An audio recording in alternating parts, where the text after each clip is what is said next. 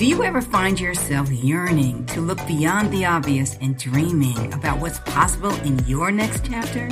Welcome to the Next Chapter Experience. I'm your host, Janette Blissett, former corporate executive who turned the page to become a best-selling author, entrepreneur, designer, and lifestyle business consultant. Episodes feature me and a kaleidoscope of guests who share their journeys with wit, candor, and humor braving life into real talks about things that matter most. I believe we all have a fire burning within us, waiting to be unleashed and shared with the world. It may just be a matter of time. So let's get together, turn the page, and get this adventure started.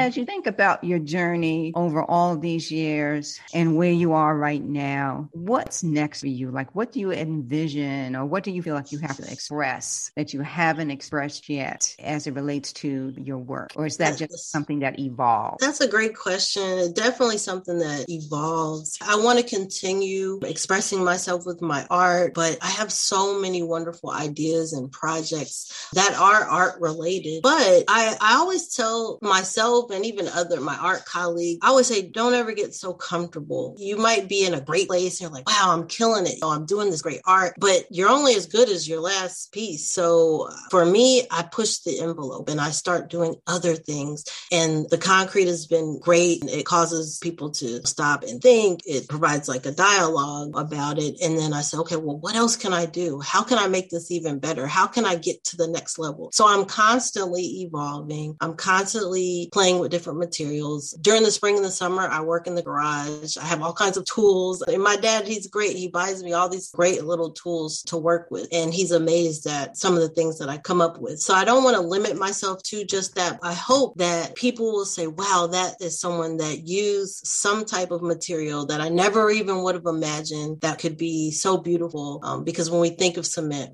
and we think of concrete, we think of your traditional uses for it. But I've actually transformed that. And uh, I think that's really something to be proud of. So I can't even wait to see what I come up with next. Sure. I know it's going to be creative. I'd like to shift gears for a moment and talk about the art collective mm-hmm. that you're involved in. Share with us what that's about and why does it exist and why it's important? Yes. The well, the first art collective that I started, I guess it was uh, back in, I want to say 2014 or 15. And it was started with a group of maybe 12 or 13 of us. And this gentleman, uh, and I, I, love him to death. His name is Tony Radford. Uh, he's here in Indianapolis, and he always wanted to have a platform for Black artists to showcase their work. Come to find out that he was doing some research and, and he had been keeping an eye on several artists. I was living in Atlanta for a number of years, moved back to Indianapolis around 2012. And that was during the time that I was trying to re explore going back into visual arts and step away from the handbags.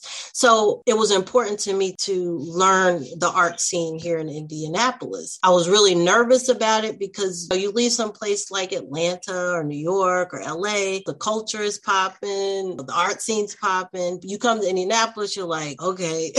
so it was like pushing reset for me. And so I just started going to events and trying to meet other people, trying to find out like what is really going on here. So as I was watching these other people, Tony Radford was watching me and he had gone on my website. And so I get this random email for a meeting and I show up and it's like 12 other artists there, people I didn't even know. And he's talking to us and he's saying, you know, I have a vision and I want to start a collective with a select few. I want to contribute towards the culture here and provide more platforms for Black artists. And Tony Radford started this art show called Meet the Artists. And it's every year, it's been 30 years strong at the Central Library. And it allows uh, for Black artists to showcase their work. After about 12 or 13 of the people that heard about Tony's vision, nine of us remain. It's either eight or nine of us. And we've been going strong for about six years. We uh, started really working together on how to have a presence here in Indianapolis for Black artists and teaching them the ins and outs of um, doing exhibitions and properly presenting your work, selling yourself, and branding yourself. So that's the first art collective that I'm a part of is called We Are Indie Arts. The second collective that I'm a part of is called The 18, which came about by doing the Black Lives Matter mural on historic Indiana Avenue. And that was during the Black Lives Matter movement in 2020. And that particular collective is, is very special. Uh, we didn't intend to become a collective initially. There was a call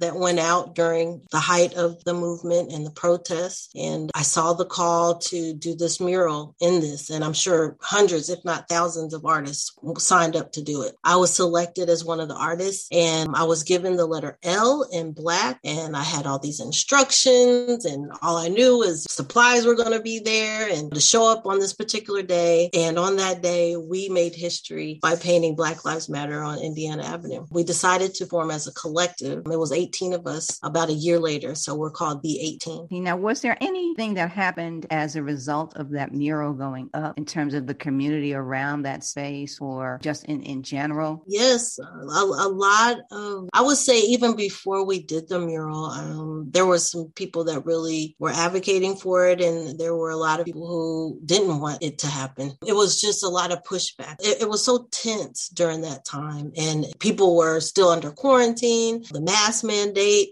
People were angry. It was a lot of vandalism that was going on. The actual place that we were painting on the street, permits had to be done. Everything, all these things had to happen for us to be able to do this. So it was really important for the message that we had and the 18 of us that that did the artwork. We were all on the same page because we said, look, we have something special to say. But what's interesting about our mural, it was free reign. We could put whatever message that we wanted in our letter nothing was derogatory, nothing was disrespectful, but it was powerful what we wanted to say about the movement and racial injustice. I think the mural was beautiful when we finished, but I think what was even more powerful was not even a week later, someone defaced our mural. And I think we got more respect, we got more even notoriety. I think uh, more people were even just concerned. A lot of people were hurting. The whole world was hurting. But when we physically physically saw that someone took the time. It was so disgusting for someone to do that. You know, all the hard work that we did and the message that we had, and someone came and threw paint all over it. It was it was heart wrenching. Wow, wow. So as you experienced that, you know, the 18 of you, and what was the community support like, and what was the actual outcome to resolve that? The community definitely was rooting for us. As a collective, we would have these Zoom conferences and we talked about it and we said, should we repaint it? Should we fix it up and polish it up? And then we came to the decision. We said, no, this is exactly why we did it. It shows there's hate. It shows that there's people out there that are very racist, the discrimination, the, the anger that was behind it. Let's show and prove that we're not going to stop here. And this is just is proof that we need to continue to push this movement and to show that Black Lives Matter. We need to rally together as a unit to show these people that you're not going to stop our mission. It, it, wasn't really about the mural per se. Some people kind of got wrapped up in that. They were just thinking like, oh, you guys are just painting on the street or whatever. It was bigger than that. And we proved that to be true. What, was there any response from the city officials? Absolutely. I was the first person to show up at the site when we found out, I think we found out around 3 a.m. that someone defaced it. So I got there like, like seven or eight that morning and I went live and I, I believe CNN and a couple other news networks used my live to speak about the story. So we were national news about this defacing, and it, it, we we couldn't believe it. How many people? I mean, we were getting emails. I was getting messages in my inbox, just people supporting, and we're so proud of what you guys did. The city of Indianapolis, we're like, we're not going to stand for this, and we're going to make sure that we preserve it as long as we can. They even kept the road closed. I think an extra 30 days, and eventually we knew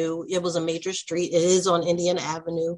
Madam CJ Walker sits right on the corner. So it's a prominent area. But what's interesting, I didn't even realize how many people hadn't even learned about Indiana Avenue or had visited Indiana Avenue or knew about the history and the music and the businesses, Black businesses, the Black musicians that used to perform on Indiana Avenue, the, the Walker Theater that's there. So it, it was bringing about awareness of history, but also introducing introducing history to people who had no idea about Indianapolis and the rich history that we do have here. But I just never put it all together. I've been down there and it is a very eclectic street, if you will, with businesses that seem to be very, very culturally diverse yes. from the standpoint of the, the market that they serve, the community that they serve. And that's one of the things I like about when I would go downtown and, and mm-hmm. experience um, some of the restaurants down there, some of the boutiques down there, the galleries down there, that type of thing. You know, but I mm-hmm. didn't, it didn't click with me in terms of the historical importance. So and I, that's been gone for a while. I mean, it, it was thriving at some point and then just became just another street that people just would cut through there. We were, as far as the planning stages of doing the mural, I guess it was suggested maybe to do it in front of the Capitol building and all these other places. But for whatever reason, that the permits and everything, um, as far as with the city to allow us to do it on Indiana, Indiana Avenue, um, I'm so glad that it happened that way because it brought more attention to the significance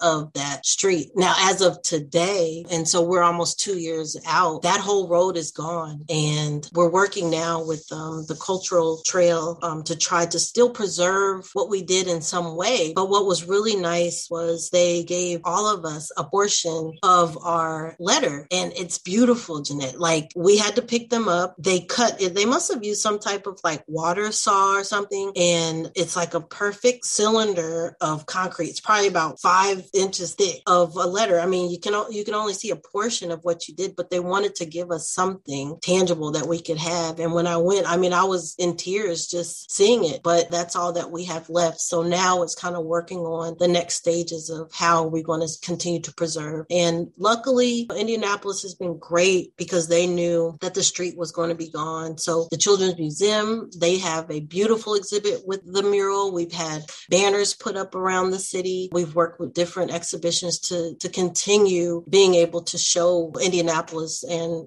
the world for that matter what 18 of us did uh, on that day. So as we pull things together, understanding what your journey was from the very beginning and then going on to middle school, moving on, of course, high school must have been traumatic. oh my God, yes. I'm still getting over that. That's right. and moving on to okay. college in North Carolina, mm-hmm. spending some time in Atlanta, you know, and then back in Indianapolis. I remember when you when you went back home to mm-hmm. Indy. Now you've been there for a while, and really, really feeling the opportunities and understanding where your place is in the greater scheme of things. And we've talked about what next chapter could look like for you as you continue to explore. And I, as our conversation has unfolded, I see great possibilities. However, it could be anything. It could be whatever you want it to be, and that's the beauty Absolutely. of next chapter. You get to actually create it and make it whatever you want it to be. And, and I love that. And I, I encourage a lot of people to use, you know, your life experiences to, to mold you into the next chapter. And one thing I can say, Indianapolis has really uh, made me proud. And there was a time where I said, I never will go back to that place. I will say, when I came back to Indianapolis over the past six years, how I've grown as a person, how I've grown as an artist, how I've connected with my community, how I've built relationships with the people in my community. I feel like Indianapolis loves me and I, I love Indianapolis back. And I can't wait to see what's next for Indianapolis. I think a lot of people are learning more about it. And they're noticing like, wow, there's a lot of creatives there. It's a lot of talented people right here in Indianapolis. So I'm hoping that we can be on the map too um, as an art hub. I, I really do. Well, I certainly do appreciate you giving to the city of Indianapolis. They say give and it should be given you. Tell you what, and flowing over. So you're doing great work. And again, I was so proud when I walked into the art center and I saw your work. And Thank you. I was just really thrilled for you. So I would say just continue to do what you're doing and continue to explore and discover new ways of expressing yourself because it's greatly appreciated and greatly needed. So thanks so much for taking the time to be a guest on the Next Chapter Experience podcast. Thank you so much for um, having me. And um, I look forward to um, introducing my work. I have a lot of great things coming up. And if I can mention a few shows that I have going on here in Indianapolis, I'll be exhibiting at Saks Fifth Avenue in February. I will also be doing Meet the Artists. Again, I think this will be my fourth or fifth year. I always support Meet the Artist. That's at the Central Library here in Indianapolis, which is also in February. I also have a solo show at Lafayette Museum of Art. That's right next to Purdue. And that will be uh, coming down at the end of February. So if you can go check that out. And going into the spring and the summer, I usually do a lot of commissions with the Arts Council of Indianapolis. Some murals are coming up. So stay tuned. I have a lot in store for Indianapolis. Fantastic. Well, again, very, very much appreciated. And thanks so much. Rebecca's information will be included in the show notes.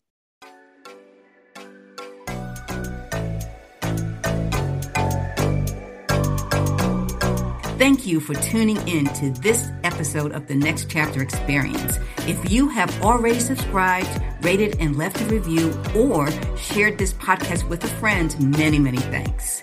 For questions, comments, or feedback, reach out to me at Janette Blissett at nextchapterexperience.com. We'll be back with more conversations, so until then, keep that fire burning.